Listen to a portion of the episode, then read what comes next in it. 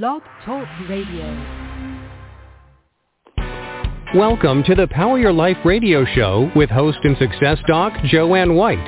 Author, speaker, certified coach, and energy master, Doc White gets to the heart of what matters most. She features guests and experts to help you consciously create more success, health, and wellness in every area of your life, work, and relationships. They'll share their success stories, wisdom, and know-how to help you shine more light onto your day and into your life. Power your life right now. Here's Joanne White.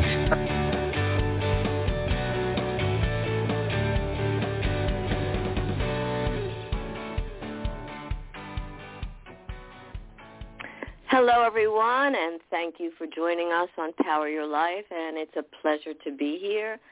And just a pleasure to actually, well, it's not raining. I mean, it is raining, and where our guest is, it's snowing. So, but be thankful for where you are, whatever you're doing, because it's a new day. Okay. Now, this, what I'm going to be talking about with this wonderful guest is, to me, is an amazing, beautiful story, and I just love it. And And that's why I want us to, to know more about this, because taking care of other beings, whether it's it's humans or other species, is, is an incredible gift. And Dawn Rasmussen actually had that incredible opportunity. She's a certified resume writer, the president of Portland, Oregon-based Pathfinder Writing and Career Services, and an author of Forget Job Security: Build Your Marketability, which is the first ever book that provides a complete roadmap on how to manage your career.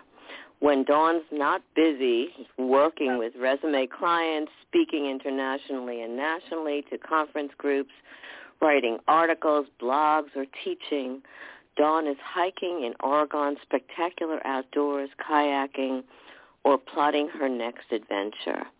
And you need to know that her most recent adventure during the covid nineteen pandemic has been acting as a stand-in mama, raising an abandoned fawn, Thor, who was found on her property.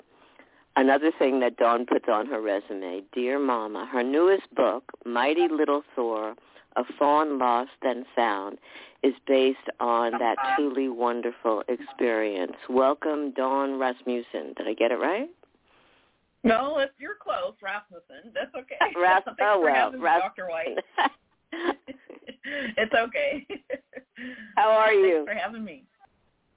It's great. My pleasure. Yeah. And like I said, introducing you, this is a wonderful story. So I want you to start from the beginning, because to me, it, and it just fits in, Dawn, with the holiday season and embracing love and caring. And so I think it's perfect that, that we have you on at this particular time. So go to it.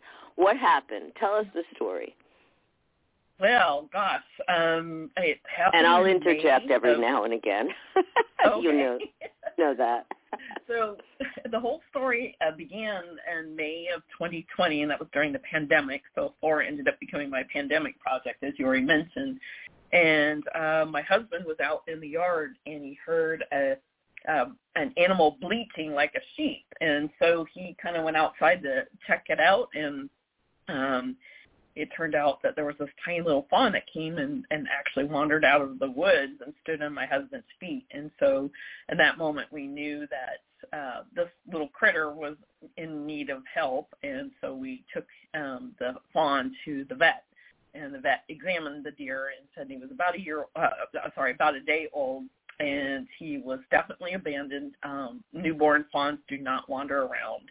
And he was dehydrated and very hungry, and he had also messed his backside, which is not normal uh, to have it not cleaned. Mama deer keep their babies really clean so there's no predator. So um, could he was something basically have pronounced happened? abandoned.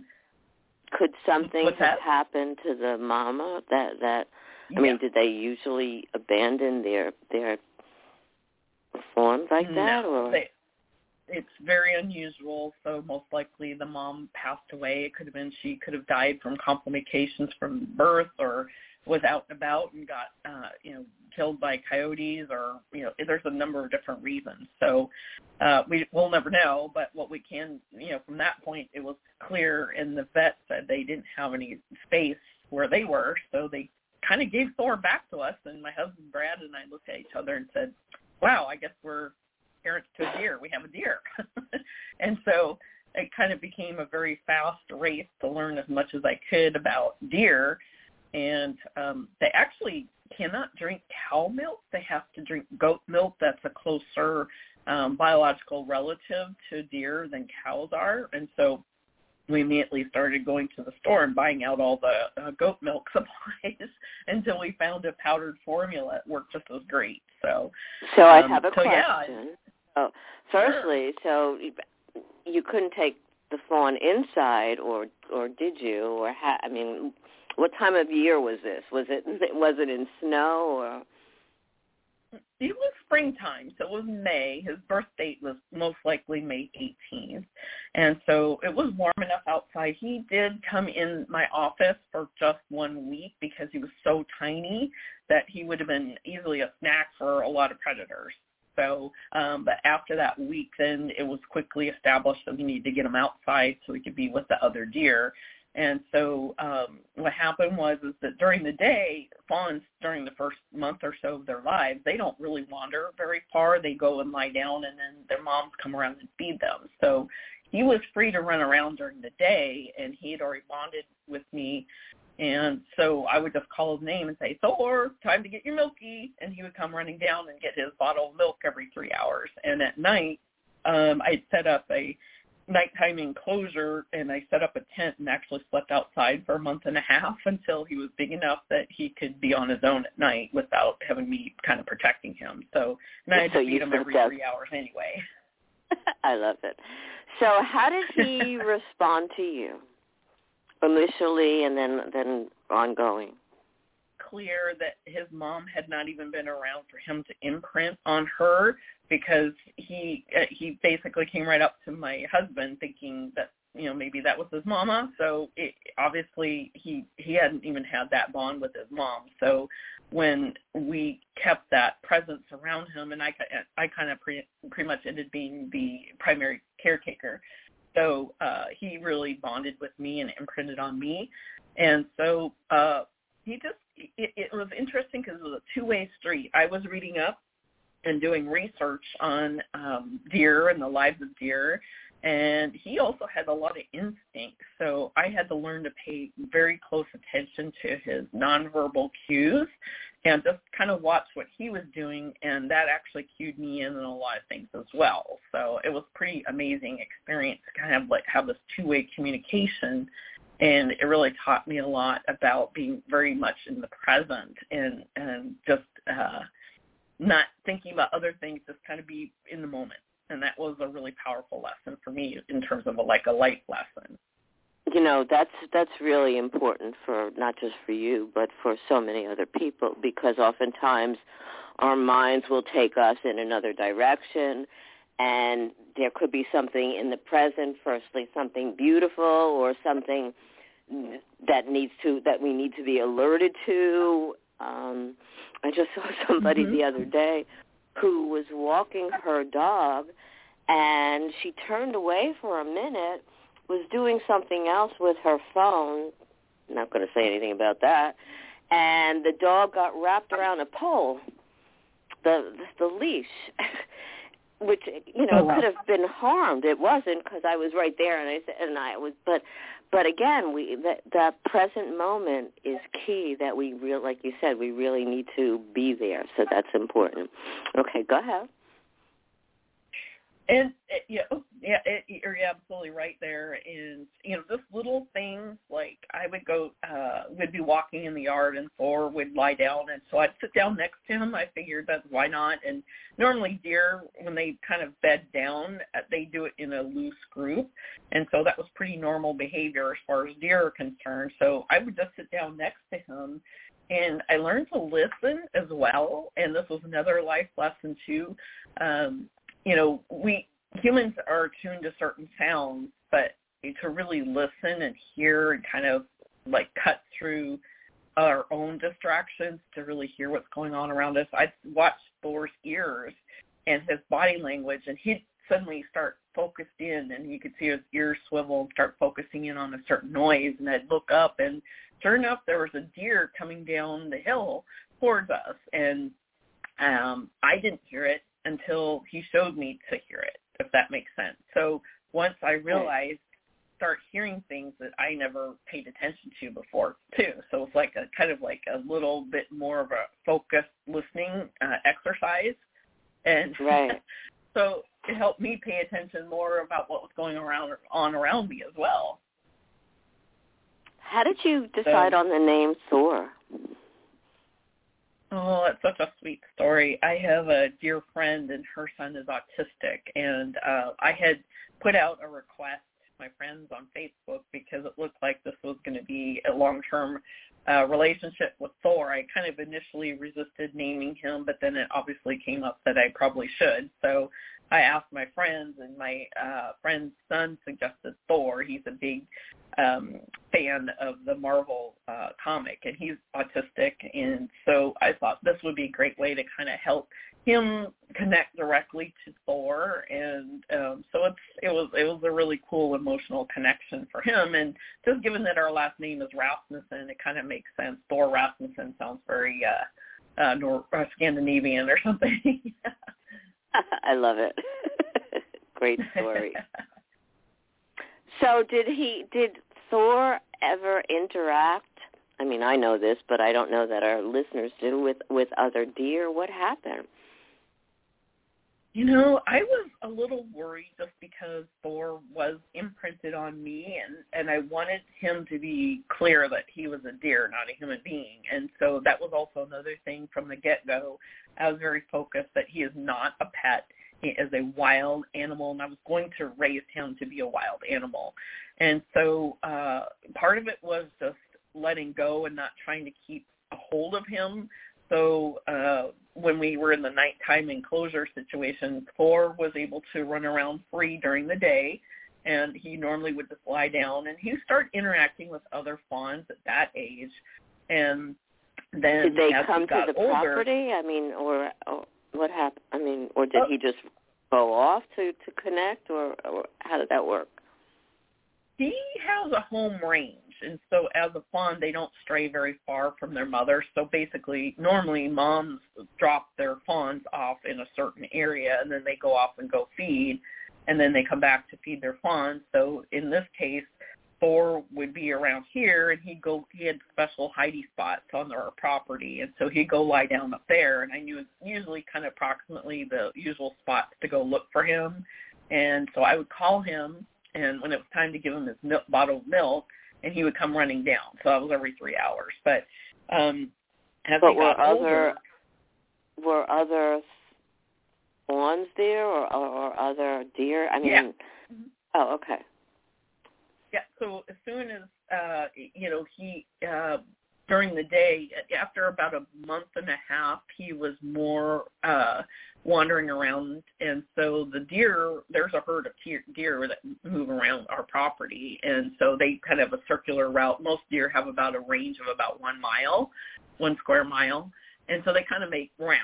So they come to our property, our neighbor's property, and that kind of thing. And so when they came around, the other fawns and Thor would play. And so it, he started interacting with them at that age. And then I remember the day, uh, it was in the fall of twenty twenty, when he was, you know, fairly getting, getting larger. And um, there was a whole herd of deer kind of parading through our property. There were like twenty of them, and I spotted Thor right in the middle of them, and he just had his head high, and I could just tell that he was feeling him, himself a part of that group. So he was definitely part of the herd, so I knew that I didn't have to worry at that point. So, um, but he frequently uh, started Uh, connecting with other bu- young bucklings, other young males about his same age, and that was normal behavior too. And so he kind of ended up with a couple of bros that he palled around with. And, and so he, he got accustomed to the herd uh, pecking order. There's definitely a social hierarchy in deer. He was a little castigated at first because I think the deer were are really un, uh, unsettled with the uh, fawn that was so closely associated with a human being because the other deer watched us. Uh, but then they got accustomed to uh, my interactions with Thor, and um, they actually grew to accept me. Um, so it was kind of funny because I ended up becoming a little bit more of the herd. Um, so I would be out in the yard with Thor, and he'd lay down, so I'd sit down with him, and some of the other deer would kind of lie down too. They weren't all not all right next to each other. Usually deer, when they bed down, they're kind of in a very large, loose circle.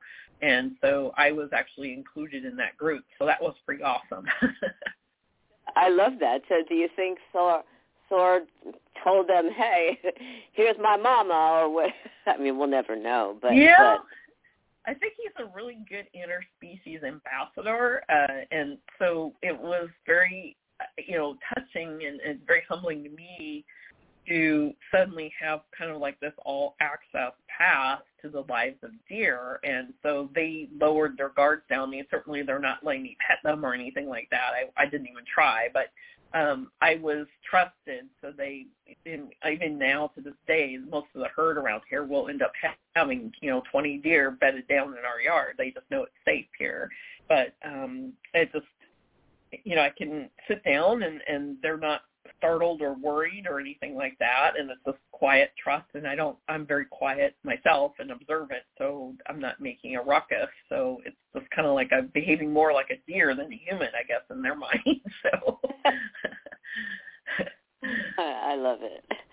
So how long well finish the story because how long was was Thor with you, and and what are the you know what's what was next for Thor? Well, our, my biggest hurdle was obviously I, I was um, feeding him by bottle, and so yeah, deer when they're fawns, they primary the primary food source is obviously mother's milk, and then they do actually also graze too. So um, I was trying to pay attention to what the other deer were nibbling on, and so I would pull, go pull the leaves and give them to Thor, so he was kind of getting a mixed diet. And then um, by September, the end of September twenty twenty, um, I ended up giving him his last milk bottle. And so it was a little sad because there was sort of a bond there when you're feeding this little baby. Um, it, most mothers know that feeling. It's kind of that intimate bond. And so I was a little sad about that, but I was also, that was such a huge milestone too. And he graduated from that just perfectly. Um, and kind of around that same time, maybe just a little bit before that, we kind of had some hurdles as well. Um, we had to evacuate twice due to nearby wildfires. And so that was a little hair-raising, to say the least, for us. But, you know, Thor's my son, basically. And so I didn't feel like I could abandon him, because if the fire actually swept through here, he wouldn't know where to go. And, and usually the herd would be all connected together and everything. So, um, in both instances, um, we ended up taking Thor with us. And so one time we had a little bit of notice, so we were able to pack some belongings. And then I opened up the car door, and he popped right into the front seat. I couldn't believe it. I didn't even have to urge him. He just jumped in there. Um, and so it was kind of a funny post, because I ended up going to a friend's house, and I was going really slow because Thor had never been in a car before, and I didn't want him falling. And so I had my blinkers on, and uh, someone posted in the local town Facebook page saying, does anybody know anything about the woman with the fawn in her car with her blinkers on? It's just sort of an odd post, but it was just kind of funny. But um, and then the second time we had almost zero notice, and actually I was just so incredibly amazed that Thor just jumped right in the car without being prompted, and he just laid down in the back. Well, he he wanted to be with his mom. I mean, no questions asked. Yeah. That makes. Yeah. Now I have a question though. Sure. How did you? That was his last feeding, his last bottle. How did you know that that was going to be the end? How did it get to that place where, where you had made that decision, or, or what what led up to that, Dawn? Well, as far as meeting Thor, that was, um, you know, it was kind of just. intuition. I was watching what the other moms were doing, and when uh, those are weaning their fawns, they will permit the babies to nurse, but if they kind of get done with it, the mothers, they'll just kind of step over the fawns and just basically deny access. And so I realized I was going to have to be kind of, uh, uh, you know, have some tough love there. Um, I had been gradually increasing the non-milk food supplements, and, and that a lot of it was just, you know, grasses and leaves that I found in the yard. And so, in fact, I used to make what I called a uh, uh, leaf salad. So I go around, get a big bowl, go pick all kinds of leaves and whatnot that I noticed that the deers were, deer were eating, and I also got a lot of clover. And so I knew he was getting um, a, a full belly of stuff that the other deer were eating, so it was all food. So he wasn't going to suffer nutritionally, and I had been gradually decreasing the amount of milk I was giving him, and then it was like the last one. I I knew we were really close, and so I just had to make a decision. Okay, this is the last one, and he, you know, he still felt like bonded with me, but he didn't beg for it, which was really good too. So I, I felt like it was actually an easier transition than I thought it was going to be, but I think perhaps by slowly walking into that process, it helps make the transition a lot easier. So now it's like so. two years beyond that. Where where is Thor, and what's your connection now? Does Thor still come visit, or what? Tell us more, Dawn. Oh yeah, absolutely. Well, you know, um, it is the rut right now, and so Thor is actually not around. And so uh, let's throw some interesting facts out. Um, so Buck. Um, are born on what they call a birth range. It's their normal range when they're babies that their their mamas take them around on. And then at exactly one and a half years old, um, the bucks will disperse, which means they depart their birth range. And then they go find their own new territory that could be anywhere from three to twenty-three miles away. So this is a big journey for them. Now, only seventy percent, well, actually seventy percent of bucks disperse. So that means seventy percent of all bucklings will go out and never come back to their birth range ever again. Do they um, travel together, a, or do they do that no, all by, them? by themselves? No, by themselves. Okay. And so uh, he, there is a thirty percent that stay in their birth range. And so right. I was just, last year was the, that exact time, and Thor did take off for a month, and I wasn't sure if I, he had already taken off, and that was it. And but he did come back, and so I think he maybe dabbled out there, and then just decided that he had it pretty good here. um, and so you know it is a thirty percent chance that he was going to stick around. So he actually stayed, uh, came back.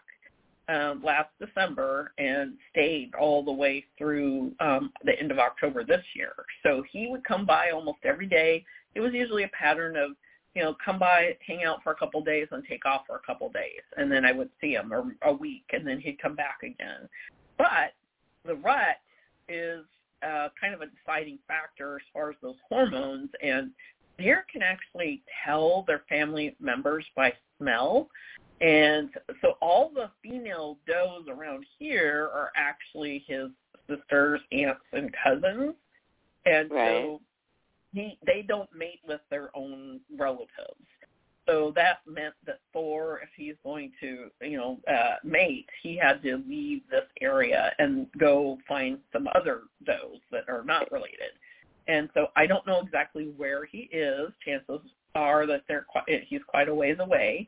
Um, there is, uh, there are two bucks that are here right now that are not normally in this range, and they're still chasing the female. So I'm just going to apply the same logic that if they're still here in this territory, which is not their home territory, and they're still chasing the females, then probably Thor's doing the same thing elsewhere. So the rut is winding down, so I'm hoping he'll be back within the next two to three weeks. But there may be a chance that he just decided to go ahead and, and disperse anyway. That's As older, they tend to not change territory, so um, it's called site fidelity. And so he'd be, you know, if he if he comes back, then there's probably a very high chance he'll never ever disperse. And so he will go out of his range to go uh, during the mating season to go mate, but he'll return back here. And so I think he does feel a very strong bond with me. Um, you know, it's been kind of interesting with deer that they are actually really intelligent animals and they can uh, have fun. I, you know, I've played with Thor. I mean, how many people can, you know, we chase each other and I kind of say, woogie, woogie, woogie, and he'll dance away and then he'll come jumping over and he'll slide right up to me and you can tell he's smiling. Um, he's definitely having fun. Or, or, uh, he also has a sense of humor. And there was one time I was uh, getting something, I was bending down to pick something up on the ground, and he very quietly came right up behind me and very gently lined up his antlers and, and basically gave me a big nudge on my backside. And I could tell he was just like, look at me, Mom, and he just gave me a big nudge. And, you know, they can also get mad. I mean, his hormones kick in, and he was not that he did not want me around physically right next to him, and he would kind of nudge and kind of move his antlers around like, go away. And it's like, okay, you know, I'm going to give you your space, that's what you want. So uh they have very strong nonverbal communication, obviously, but surprisingly deer actually talk a lot. They have a lot of vocalizations, and uh I've learned some of them. But uh, I, I just had no idea that deer made noises, really. well, yeah. well and, that's amazing. Probably all animals do to some extent that we're just not really aware of in some way, shape, or form. But it's wonderful that you were able, Dawn, to pay attention to his cues and do the research to learn so much more so that you could familiarize yourself with just what deer needed and, and fawns needed, and, and that's, you know, that's a credit to you because that's not an easy task. How did you feel about the experience? A little bit of retrospective here. You know, I have to say, uh, Doctor White, that I feel like I am very incredibly humbly blessed. This was not a normal uh, experience for most human beings, and you know, I didn't tell you before, but we also had to go through two pretty serious injuries that Thor experienced. And I think from those, treating him and taking care of him, I'll tell you about what happened, but just the overall perspective is it really was a huge measure of how much trust and um, connection that he and I have that he came back when he was injured. So the first time was he showed up one day, and he was maybe four or five months old, and I came outside on the deck, and he was standing there, and his jaw was hanging absolutely askew, and he was drooling, and uh. I realized that his jaw, jaw had been broken, and probably what happened was is he got too close to another deer, and they gave a back kick and broke his jaw. Um, horrified, and I, I didn't know what to do. There's not a whole lot you can do, and it's actually a fairly frequent injury to deer, and so Um, he came, and so what I did was I ended up pureeing vegetables because he couldn't chew, and so that that was a couple weeks of uh, pureeing food so he could lick it up, and I think that helped get him through that. And his jaw's healed; it's still crooked, but he can definitely still eat, and he can eat acorns and things like that. So he is definitely able to survive on his own without that, you know, any other assistance after he healed. Um, The second time was he also again showed up. This was probably last fall, and um, he w- I just, he hadn't been around, and I, I called him, and he didn't show up, and then I went back inside, and ten minutes later, he's on the deck, and he was horribly injured. He had gotten impaled on a uh, probably a barbed wire fence, and his mm. knee was, had a giant hole in it, and he was barely able to walk, and he had lost a lot of weight.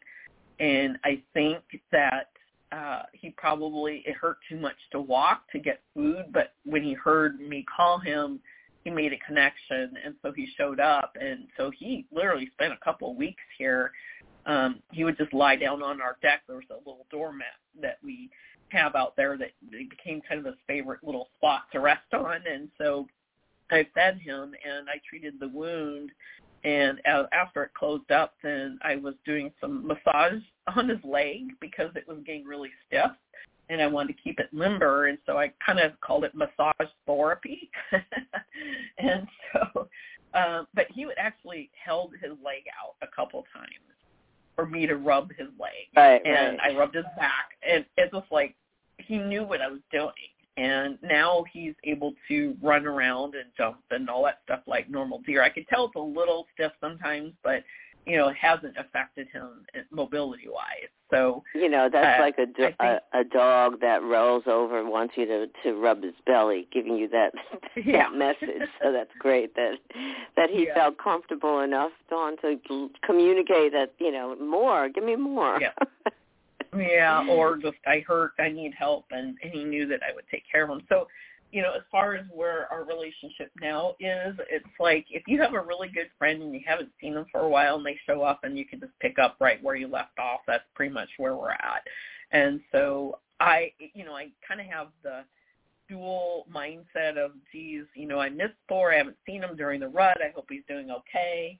Uh, but then at the same time, I know I've done a good job because he's off doing exactly what he was supposed to do, and I'm fulfilling that destiny of giving him free agency as a wild animal to go live his life the way he's supposed to. So um, so it's kind of like a, a two different, two-sided sword there. Right, but kudos to you because that's important to be able to, to let go when you need to let go and and be able to let Thor go out and live the life that, that he was supposed to live. So we don't have that much time. So tell us about this your newest book that that I mentioned. How, what was the stem to write it, and what do you want people to get from the story? Oh gosh, um, I you know this book I, it it is something that was just such a love story for me to write, really, um, and it, what kind of precipitated it was it seemed like a lot of people, especially kids, didn't know much about the lives of deer specifically. I mean, I had to learn so much, um, and uh, there's still more to learn, but um, so I thought, oh, why don't I create a children's book? And I I used images from, that I pictures that I'd taken and then made them into illustrations. And so the book itself, Mighty Little Thor: A Fawn Lost and Found, tells the story about Thor, but most importantly, it just reminds us that wildlife needs to be wild. And so it's to, you know, talk about his journey and his and my relationship, but the, ultimately he needed to go off and be the wild deer that he is now. And so um, it, it's a social emotional learning book, and a lot of teachers have picked up on it. And so I, I know several teachers that they have the book, the kids read it in the classroom, and then they have a whole unit where they're doing things like coloring and, you know, doing research or things like that. So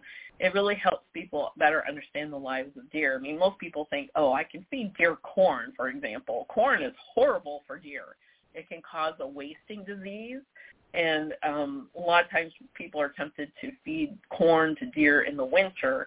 Well, deer metabolisms are really much more uh, attuned to the leaner times of winter, and if they get corn, it's like a huge carbohydrate blast, and so then that speeds up their Um, systems, and that's where they start wasting. So stuff like oats is much better for deer. So it's just kind of helping people learn about the lives of deer, but share this touching story in a way that it builds that personal connection to wildlife and nature, and just listening to what the world has to say out there and paying attention. So, um, but yeah, it's it's uh, about eighty-eight pages. And um, it really walked through some of the adventures we had, including the fire evacuations, but also just growing up as a deer. And it's it's a really good journey that teaches kids about the lives of deer. Beautiful. So, Dawn, tell people how they could get a hold of you, how they could get a hold of this book, and also your other book, Forget Job Security, Build Your Marketability, and you. Sure, absolutely. So um, Thor, Mighty Little Thor is on Amazon dot com, as is my other book, Forget Job Security, which is basically about career stuff since I'm a resume writer.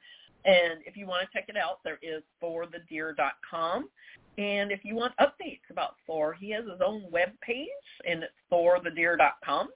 And uh, there's also a TikTok account, Thor the Deer one. If you want to see any videos there, and on Facebook, he's got his own page too. So I try to really kind of keep things educational and share uh, Thor's life. So it's a great way to follow his, his where he is. So I think there's a lot of people now anxiously waiting to see when he returns, hopefully in December from his rut. So, including myself. And December is not that far away. It's like starts tomorrow. So we'll know, right? I know. Right. I know. So, Dawn, what would you like to leave our listeners with? I think if everybody can just take a moment and stop and appreciate nature and the world outside, it has a lot to teach us, and it can also influence our life, too. I've learned to be a better listener and just be more observant, thanks to Thor. Um, it's kind of funny. Sometimes when I'm hiking, I'll start looking at leaves and think, oh, that's a really good leaf to eat. And I'm thinking, I, it's not for me. It's for Thor. So it's funny how you kind of shift your perspective. You start seeing things in a different light. And I think those are le- life lessons that can be applied in a variety of different ways. And, you know, that's that's very important. We need to be observant. We need to care about nature. And like I said earlier, I love the message that you have, and I love the, the story and the book.